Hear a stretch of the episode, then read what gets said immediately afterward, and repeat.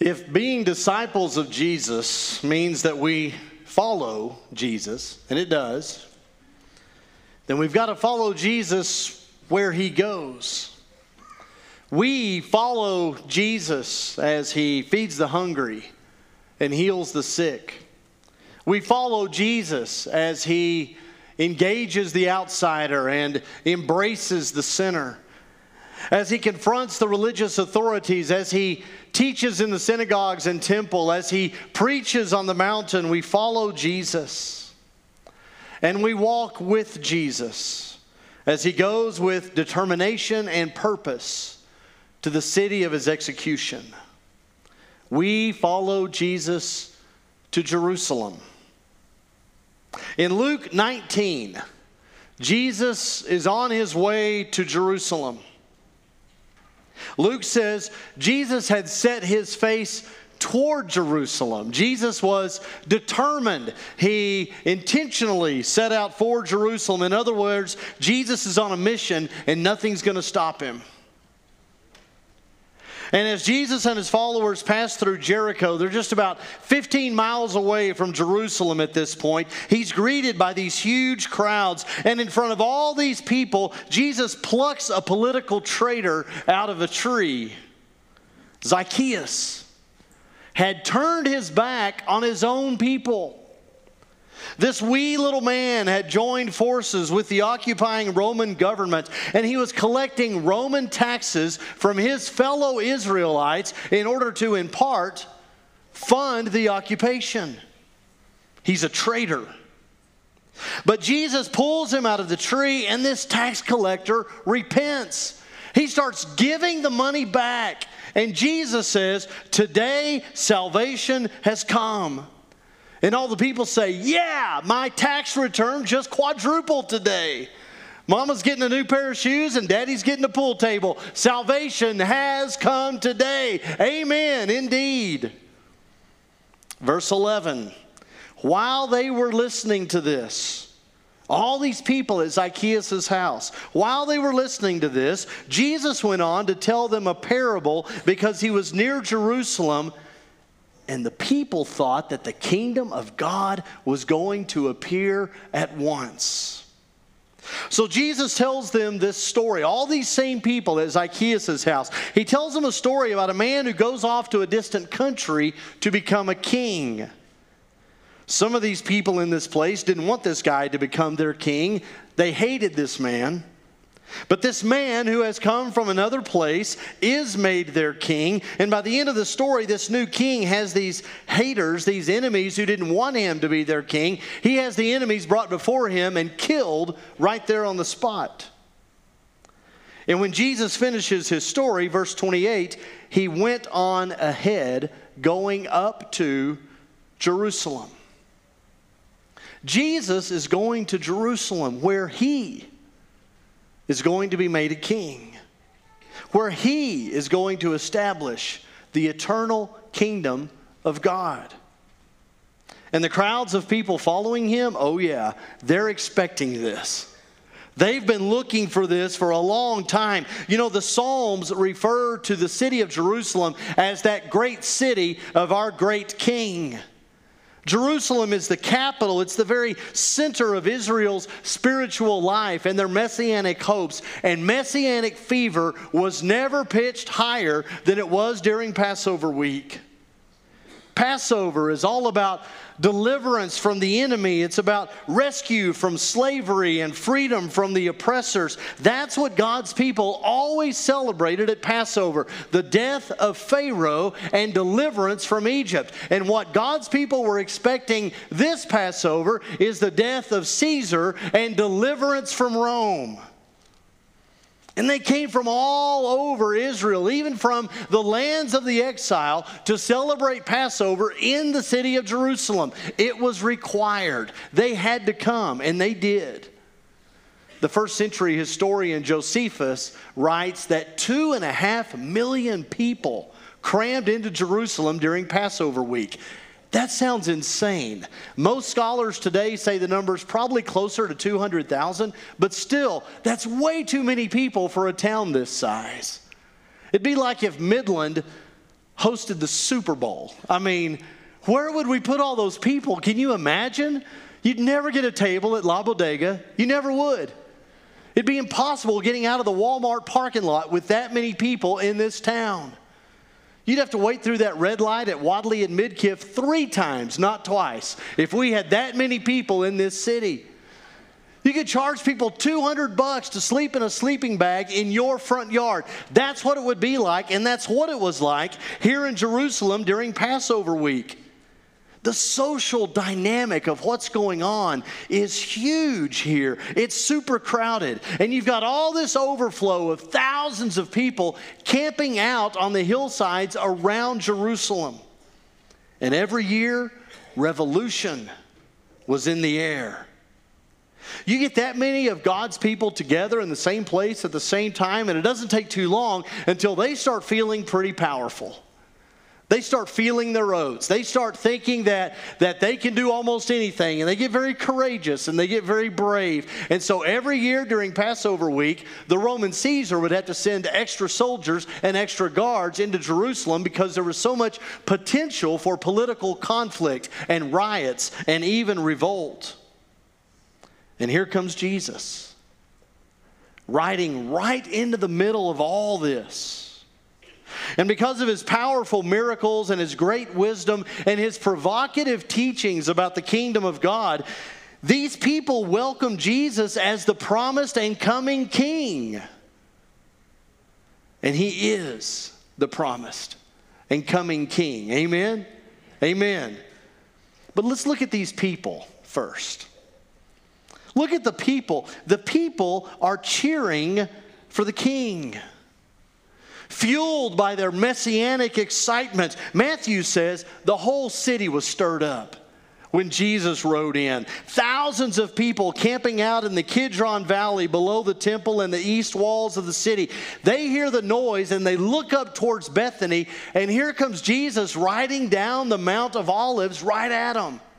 And you've got the crowds from Jericho and Bethany who saw Jesus raise Lazarus from the dead, and they've seen all the miracles. They're coming behind Jesus. And the ones who are camping out in the Kidron Valley, they're now in front of Jesus. They've surrounded Jesus, and they're making their way into the city of Jerusalem. And remember, Luke says the people expected the kingdom of God to appear at once. And they look up and they see Jesus coming in. They're like, this is it. This is the day we've all been looking for. These people knew the prophecies, they knew the signs. They knew the promises of God as we as we read in Zechariah 14. The Lord will fight against the nations as he fights in the day of battle, and on that day, that day of glory, that day of salvation, that day of deliverance, on that day the Lord's feet will stand on the Mount of Olives east of Jerusalem. Verse 9 The Lord will be king over the whole earth, and on that day there will be one Lord, and his name the only name. Jerusalem will be raised up and remain in its place. From the Benjamin gate to the side of the first gate to the corner gate, and from the tower of Hananel to the royal wine presses, it will be inhabited. Never again will it be destroyed. Jerusalem will be secure. The people know this. They're looking for it. They know Zechariah 9 says, on that day, the king is going to come into the king's city riding a donkey. Yes, this is it. Finally, this is what we've been waiting for. Hallelujah. Praise God. Gird your loins and strap on your swords, right? Hosanna. It means save us. We're going to flood the streets of Jerusalem with the blood of our Roman oppressors. That's what this is about. And as a sign of submission to this king, they, they throw their coats on the ground in his path, just like they had done for King Jehu in 2 Kings 9. And the people are shouting these nationalistic slogans. What they're shouting is kind of like Psalm 118. It's kind of like a church song, but, but not exactly. They take the scriptures and they make them political. Blessed is the king, they say, who comes in the name of the Lord. Well, king's not in Psalm 118. but they thought it sounded good. Hosanna, save us, son of David. Blessed is the coming kingdom of our father David. David's name is not in Psalm 118, but it just felt right. And they're waving these palm branches. You know, palms were the symbol of Jewish nationalism. When the temple was rededicated during the Maccabean era, they celebrated by waving palm branches. In both of Israel's wars with Rome, it was palm branches and palm trees that were stamped on the coins that were minted by the Jewish rebels.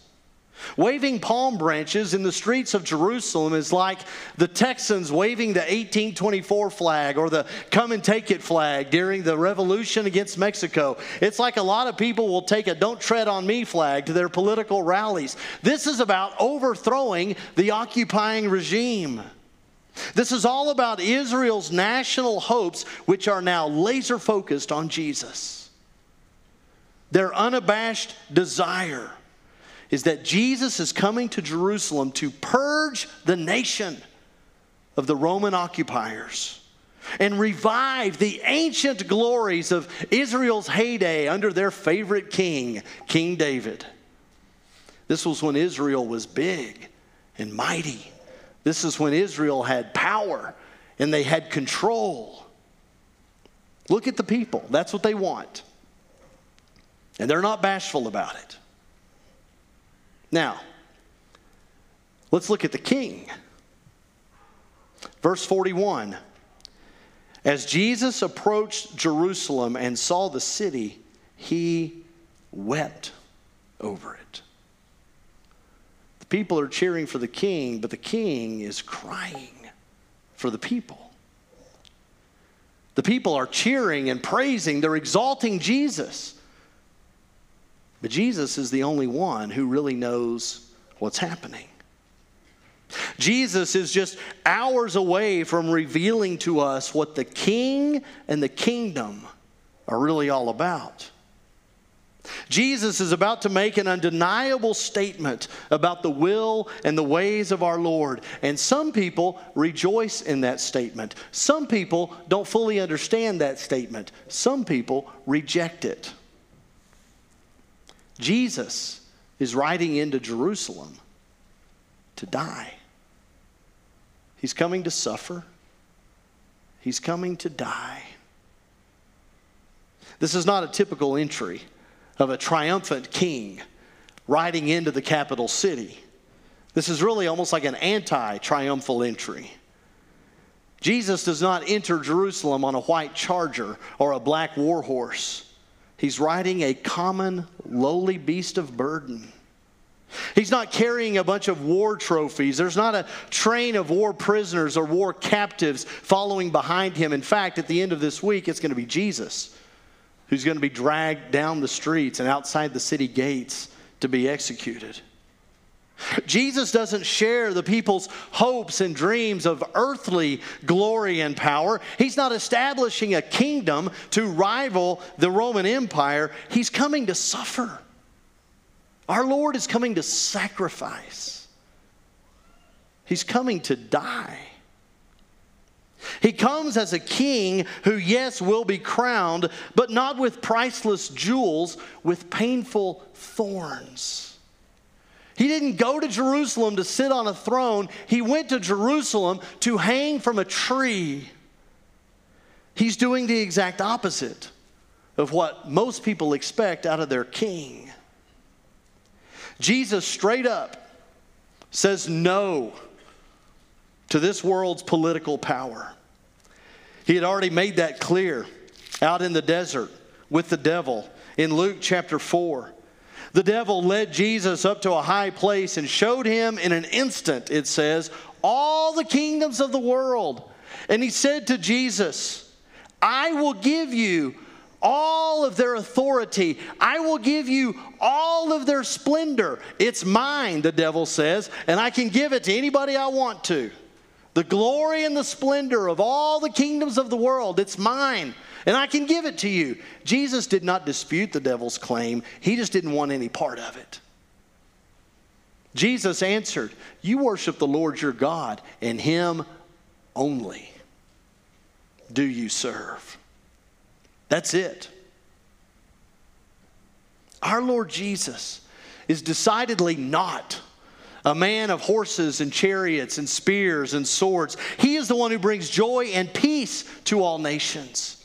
His gift is the gift of life, not conquest and power. But these people, they, they want a forceful, conquering king to give them power and control, to give them their rights back, to give them their land back. But in Jesus, they get a sacrificial servant. And when he doesn't deliver on their desires, they kill him. These same people who cry, Hosanna, save us. Jesus says, I will. I've come to save you, just not in the way you expect. These same people shout, Crucify him. Jesus says, I'm coming to save you in ways that will far surpass in glory and power anything you or your ancestors ever experienced or dreamed about under the kingship of David. But the people didn't want God's kingdom, they wanted the kingdom of David. And it caused Jesus to weep. Now, let's look at us because we're in this story. You and I are right here in this scene as Jesus rides into Jerusalem. Where are you in this scene? Are you following Jesus? Do you see him as king? And if so, what are you expecting out of Jesus as your king? How do you respond to this statement he makes as he rides a donkey into the place of his torture and death? You know, in some ways, in ways maybe that we don't really think about, or maybe in ways we don't fully understand, we act like Jesus is supposed to serve our national interests. We'll use Jesus to advance our own political agendas. We'll use a politician's position or a party's platform as some kind of an end all be all referendum on the lordship of Jesus Christ. You hear this, and I hear this too. All Republicans or all Christians have to vote Republican because of the gay marriage position of the Democrats. No, no, no. All Democrats or all Christians have to vote Democrat because of the, the military and the, and the war positions of the Republicans. No, no, no. The church has to be Republican because of the abortion issue. No, no. The church is Democrat because of the immigration issue. Listen to me. We're missing the point with that. If we're going to talk like that, if we're going to think like that, if we're going to act like that, we may as well pull the palm branches down and start waving them, church. Our Lord Jesus did not come to this earth so we can make a better version of the world's kingdoms. He came to this earth so we could be a part of and participate in the everlasting, eternal kingdom of God. Amen. It's not it's not you've got one political party that's good and one's bad. It's not that you've got one that's righteous and one that's evil. It's not that you've got one political party that's Christian and the other one's God. You know what you got? You've got both parties belonging to one broken, fallen, sinful, worldly system. And that system is not going to save you. And it is not going to save the United States of America. Look at him. Look at, look at our king. Verse 42 If you, even you, had only known on this day what would bring you peace, but it's hidden from your eyes. You did not recognize the time of God's coming to you. Jesus is weeping because the people are missing it. Are you missing it? We're looking for the wrong things. We're putting our hopes and our expectations in the wrong place. Listen, listen. Jesus Christ is never, ever going to be president of the United States of America. One, he's not running. Two, you wouldn't vote for him if he did. Think about his platform sell everything you have and give it to the poor. Love your enemies. That doesn't poll very well, okay? If Jesus had a bumper sticker on the back of his donkey, you know what it would say? Vote for me and let's die. Be last.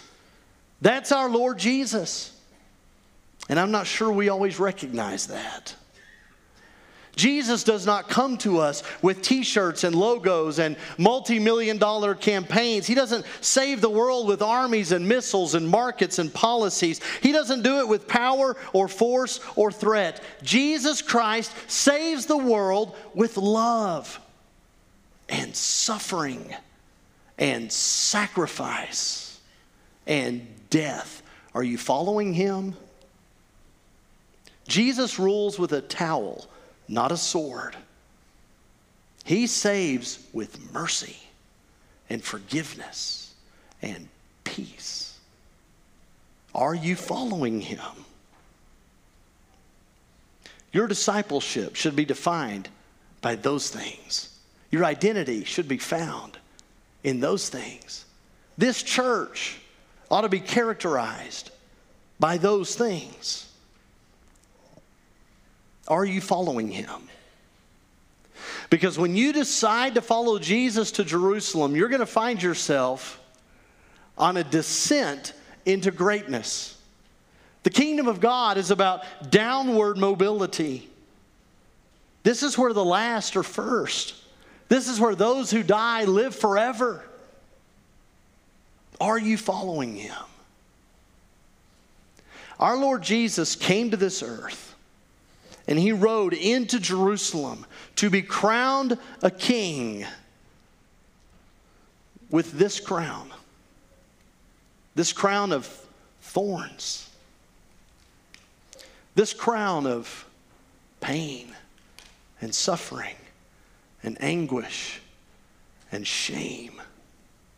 This crown is a statement about the kingship of Jesus and the kingdom of God.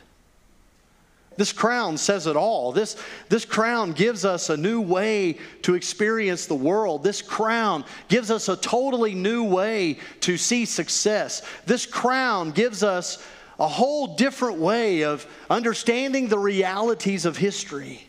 This crown, it's everything. The one who wore this crown loves his enemies. His righteousness far surpasses that of the Pharisees. He was rich, but he became poor, and he died on the cross for the sake of the world. This crown is not a hurdle, it's not an obstacle, it's not a detour on the way to the kingdom of God. This isn't something you've got to just power through or work around in order to get to the kingdom of God. In fact, this crown is not the way to the kingdom of God. Brothers and sisters, this crown is the kingdom of God. This is the will of God. This is the kingdom come on earth just as it is in heaven. And the one who wears this crown is our eternal, almighty, all sufficient, and only King.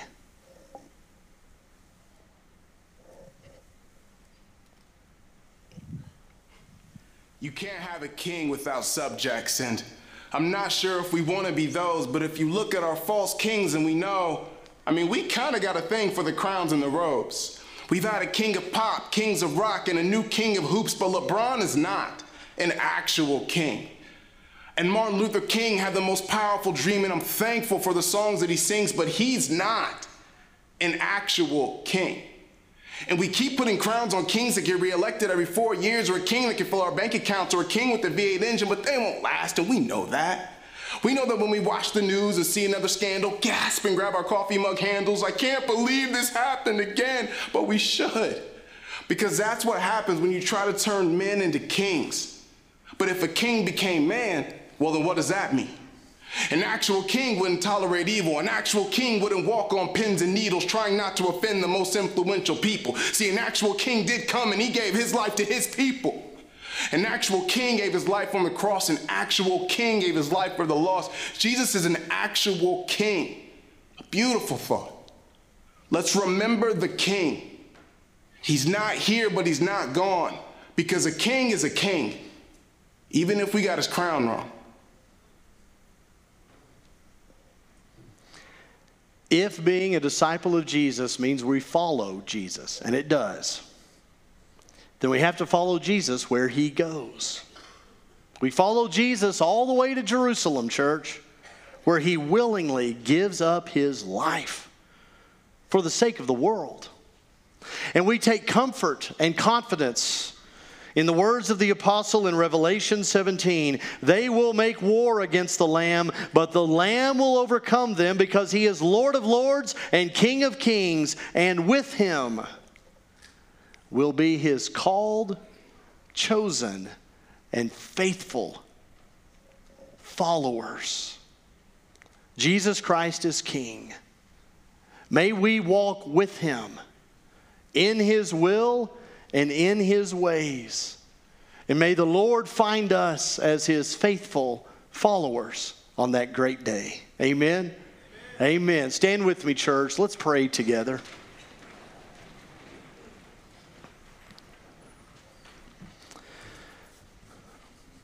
Father, you are our King. We praise you. We thank you for your kingship, for your lordship for the salvation, for the rescue, for the deliverance that we have from sin and death and Satan and everything that might ever possibly separate us from you and from one another. God, thank you for saving us with your Son's sacrifice, his suffering, his shame, his death. God, thank you. And Father, forgive us Lord, have mercy. We get our crowns mixed up sometimes.